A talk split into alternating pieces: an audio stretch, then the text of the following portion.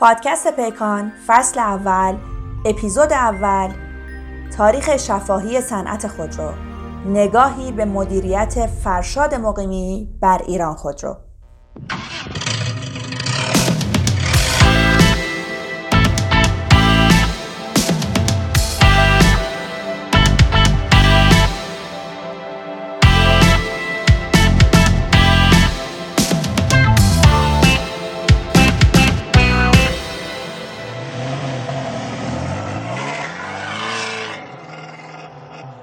سلام من اصل داداشلو هستم و اینجا اولین اپیزود از فصل دوم پادکست پیکانه. در اپیزود آخر فصل اول از تغییرات کلی ساختار پادکست پیکان گفتیم. بنابراین این فصل رو با همون تغییرات میشنوید. ما خیلی به ساختار جدید پیکان فکر کردیم. تو دوره فصل اول هم بسیاری از دوستان به ما گفتن که پادکستمون برای ثبت در تاریخ خوبه که البته نظر لطفشون بود. ما هم به این نتیجه رسیدیم که خوب میشه مسیرش رو واقعا به همون سمت هدایت کرد. بنابراین از این فصل به بررسی عملکرد مدیر های ایران خودرو سایپا می‌پردازیم. از آخر هم شروع کردیم. بخش تنز و راهنما هم فعلا حذف شده اما در آینده ممکنه با تغییر ساختار اضافه بشه. اونچه که شما از این به بعد میشنوید حکایت مدیریت یک ساله آقای فرشاد مقیمی بر ایران خودروه.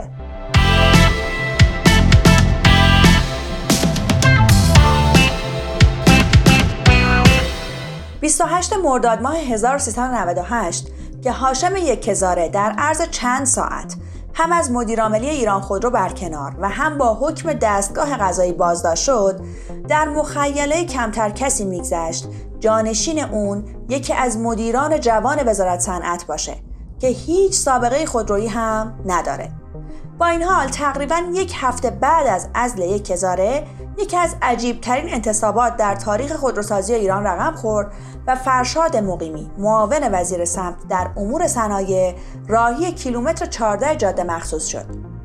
با انتصاب مقیمی 43 ساله لقب جوانترین مدیرعامل ایران خودرو هم به اون رسید. البته طبق تحقیقات ما آقای قروی در اوایل 40 سالگی مدیرعامل ایران خودرو شده بود و مرحوم محمود خیامی هم در زمان تأسیس ایران خودرو فعلی و ایران ناسیونال سابق 33 سال بیشتر نداشت. چند کیلومتر اونورتر هم ده سال قبل مرداد بسپاش در سن حدوداً 28 سالگی مدیرعامل پارس خودرو شد و مسیح تفرشی هم یکی دیگه از مدیرعامل های جوان پارس خودروه که کم سن و سالترین سکاندارهای شرکت های خودروسازی کشور رو تشکیل میدن ولی فرق بسیاره میون محمود خیامی که خودش در سن جوانی همه چیز رو ساخت و دوستانی که به واسطه ارتباط و نه حتی توانایی به مدیرعاملی این شرکت ها رسیدن. بگذریم. مقیمی قبل از اینکه بره ایران خودرو در زمان وزارت آقای نعمتزاده یکی از معاونت های شهرک های صنعتی بود. بعدش در زمان آقای رحمانی تبدیل شد به معاون امور صنایع وزارت صنعت و با انتصابش به عنوان مدیرعامل ایران خودرو در حقیقت برخلاف شعارهای دولت که می‌گفت قصد خصوصی سازی داره علنا یک مدیر کاملا دولتی سکاندار ایران خودرو شد تا ما باور کنیم همه حرفها درباره خصوصی سازی شعاری بیش نبوده و دولتی ها حاضر نیستن سهم و انحصار مدیریتی خودشون رو در خودروسازی ها کاهش بدن. هرچند با توجه به حضور پررنگ مقیمی در رسانه ها و مصاحبه ها و اظهار نظرهای پی در پیش طی دوران مسئولیت در وزارت صنعت می‌شد حد زد که اون به معاونت در وزارت سمت قانع نیست و اهداف بزرگتری رو دنبال می‌کنه. با این حال کمتر کسی حتی فکرش رو هم می‌کرد که سمت بعدی معاون سمت مدیرعاملی ایران خودرو باشه. ولی از اونجایی که اتفاقات عجیب و غریب در خودروسازی ایران کم رخ نمیده این اتفاق هم افتاد. حالا ما می‌خوایم یه نگاهی بکنیم به کارنامه آقای مقیمی. ببینیم تو یک سال اندی در ایران خودرو چه کرده. آیا تونسته با وجود بی تجربگی بزرگترین خودروساز ایران رو در مسیری درست قرار بده و اینکه نقاط ضعف و قوتش چی بوده؟ هرچند برای قضاوت ایران خودرو مقیمی شاید کمی زود باشه اما مرور عملکردش تو این حدودا یک سال و اندی شاید تا حدی بتونه به این پرسش که اون شایستگی این پست رو داشته یا نه پاسخ بده. در حالت کلی کارنامه حدودا یک ساله آقای مقیمی در ایران خودرو رو میشه در چند محور مدل ارتباطی با قطع سازا، داخل سازی قطعات، تکمیل پروژه های بجامونده از قبل، اظهار نظرهای پی در پی و روابط زیرکانه با وزارت سمت و البته کمی خودمختاری بررسی کرد.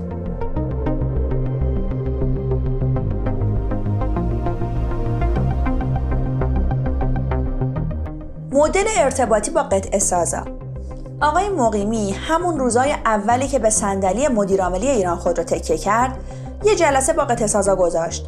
مشکلاتشون رو شنید و قول داد که برای حل این مشکلات تلاش کنه.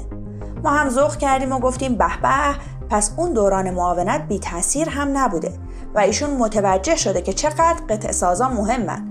البته که ایشون بدش نمی اومد که حمایت چند تا قطع ساز بزرگ رو هم سر بزنگاه ها داشته باشه.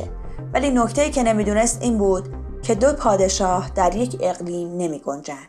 اولین کاری که آقای مقیمی بعد از این جلسه کرد این بود که دستور داد کلیه پرداخت ها به قطع با راه اندازی سیستم محاسبه دقیق طلب و بدهی و بر اساس شاخص های مالی و عملکردی سازنده ها نظاممند و شفاف بشه.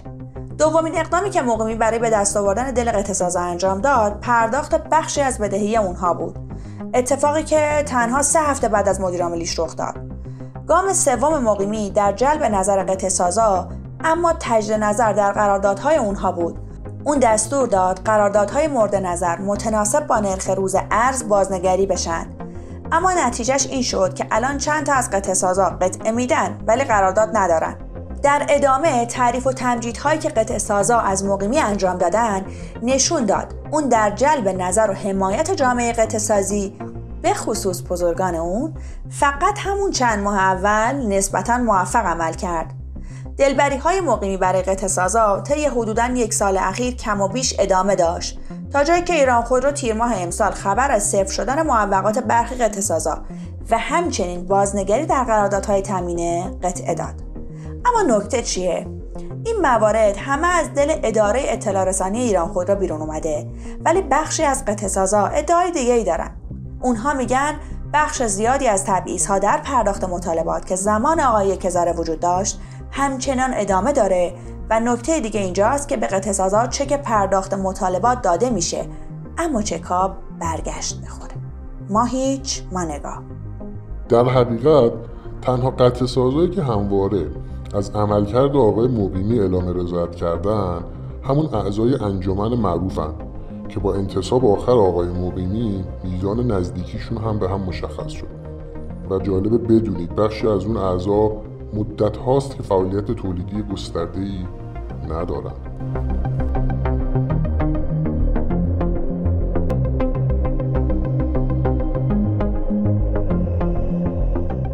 میل به داخلی سازی انتصاب مقیمی در اوج دوران تحریم صنعت خودرو بود.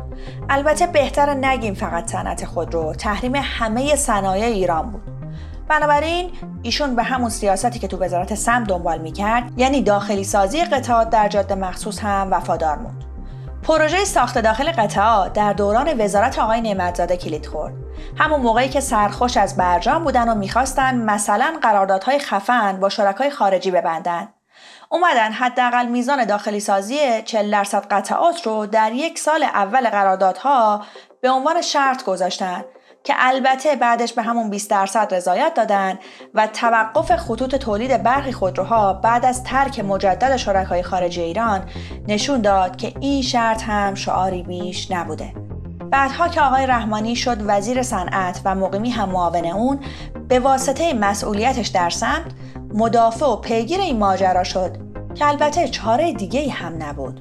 در این پروژه قرار بود اون دسته از قطعاتی که وابستگی به خارج دارن تا حد امکان داخلی سازی بشن و در همین راستا چند میز ساخت داخل به دستور وزارت سمت تشکیل شد.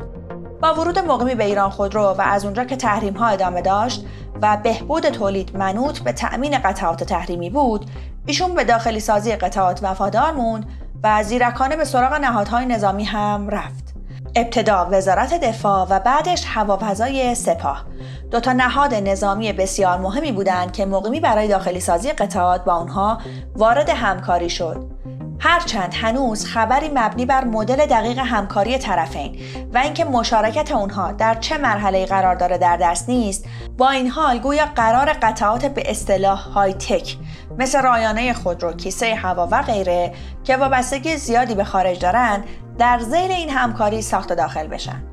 اینکه ایران خودروی مقیمی برای داخلی سازی قطعات به سراغ نهادهای نظامی رفت اگرچه شاید خیلی به مزاق قطع سازان خوش نیامد اما با توجه به ارتباط حسنه که با اون بزرگان قطع از پیش برقرار کرده بود اونها این موضوع رو خیلی به روش نیبردن پس تا اینجای کار یادداشت می‌کنیم که آقای مقیمی پای نهادهای نظامی رو به صنعت خود رو باز کرد.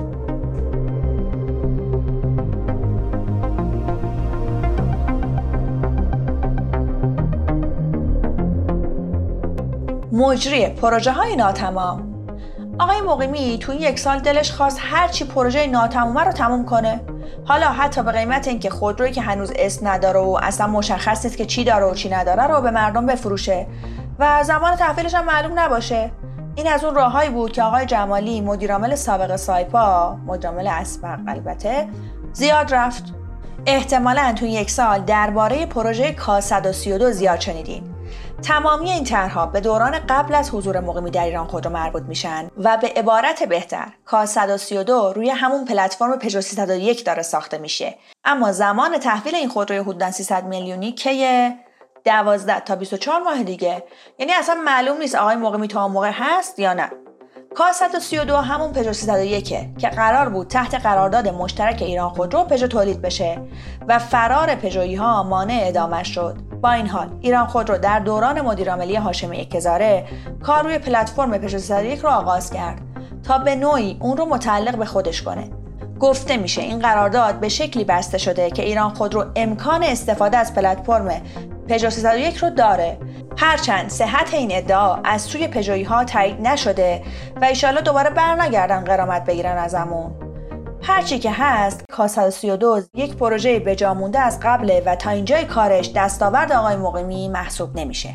تا الان صرفا افتخار فروش خودروی بینام به آقای مقیمی رسیده.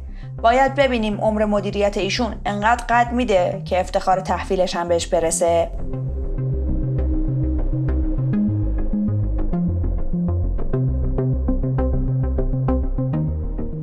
همه اظهار نظر چرا؟ به نظر شما یه مدیر عامل خودروسازی در طول هفته، ماه و حتی سال چقدر صحبت می‌کنه و اصلا چقدر باید اظهار نظر کنه؟ با استانداردهای مدیر عامل ایران خودرو شاید هر روز و گاهی هم روزی بیش از یک بار کار اصلا سخته نیست کافیه نام فرشاد مقیمی رو در اینترنت جستجو کنید تا دستتون بیاد سکاندار جوان ایران خودرو از اوایل شهریور پارسال تا به امروز چقدر اظهار نظر کرده در این مدت کمتر هفته ای بوده که مقیمی یک یا چند گفتگو اظهار نظر انجام نداده باشه. این در حالیه که مدیر عاملای خودروسازی های بزرگ جهان معمولا بسیار کم و گزیده حرف می‌زنن. اون هم در مقاطعی خاص مثل زمانی که درگیر برگزاری نمایشگاه معتبر خودرو هستن یا وقتی می‌خوان محصول جدید رو معرفی و رونمایی کنن. مقیمی اما استانداردهای خودشو داره و گویا نه از جلسه گذاشتن با این و اون حالا می‌خواد قطع ساز باشه مقام نظامی باشه یا رئیس کمیته امداد. خسته میشه و نه از حرف زدن. آقای مقیمی حرف زدن دوست داره. بالاخره هر کس یه جوری دیگه ما هم کاری نداریم. یه لقبی هم که نزدیکان آقای مقیمی بهش میدن اینه که ایشون بسیار آدم خودمختار و در عین حال زیرکیه. خب البته که این نکته ای که نزدیکان ایشون دربارش میگن.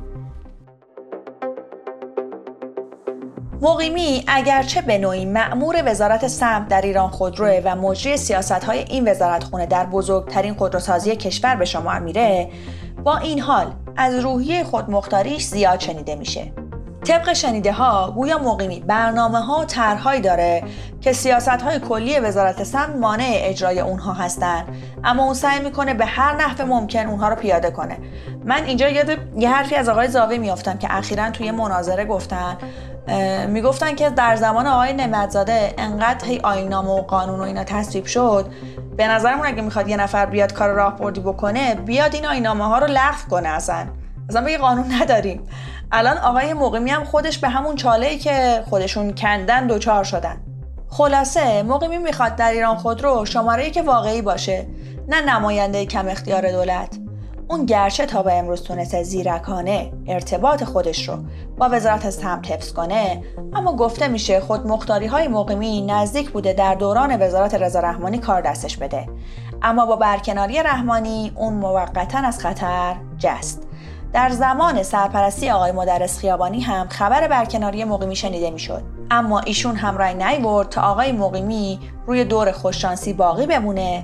حالا باید ببینیم. اگه آقای سرقینی به عنوان وزیر سمت در مجلس رای بیاره باز با ایشون مدارا می‌کنه یا باز هم زمزمه برکناری میشنویم.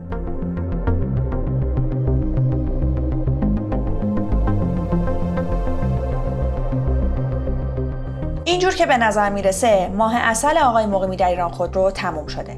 تولید دوباره ناقص شده و به گفته آقای نجفی منش بیش از 100 هزار دستگاه خودروی کف وجود داره. کنارش سیاست سرکوب قیمت که در وزارت سم دنبالش کرد رو خودش هم نتونست اجرا کنه و با توجه به صورتهای مالی اخیر ایران خودرو و زیان چند ده هزار میلیاردی که به نام خودش ثبت کرده که البته با استفاده از شگردهای قدیمی این زیان پوشش داده شده معلوم خیلی موفق عمل نکرده از طرف دیگه وضعیت شرکت های تابع و ساختار عجیب سهام ایران خودرو هیچ تغییری نکرده و حتی از فرصت رشد طلای بورس برای فروش های تو در تو و پوشش زیان واقعی استفاده نشده. تعهدات معوق هنوز در سطح خطرناکی هستند و بازی با شدت بیشتری ادامه داره. تغییر مدیریت در مهمترین شرکت تابع یعنی ایران خودرو دیزل هم هر چند به بهبود اندک فضای اونجا منجر شده. ولی هنوز راه زیادی مونده تا بگیم در مسیر درست و با بنداز درست حرکت می‌کنه. سیاست خندهدار قرعه کشی رانت در فرایند فروش هم بدعتی عجیبه که آقای مقیمی به اجرای شدنش کمک کرد. از طرف دیگه ایشون این افتخار رو داره که ایران خودرو رو از بزرگترین خودروساز در رقابت با سایپای ورشکسته تبدیل کنه به دومین خودروساز کشور از نظر آمار تولید.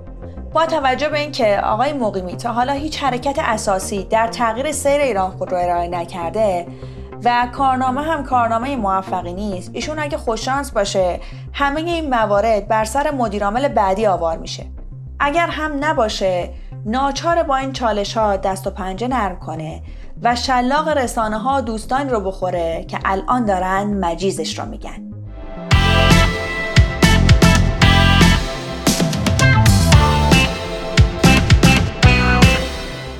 چیزی که شنیدین اولین قسمت از فصل دوم پادکست پیکان بود که با همکاری علی نیکرفتار، تورنج تیموری و صابر احمدیان و همچنین با کمک آقای فرباد زاوی عزیز تهیه شد.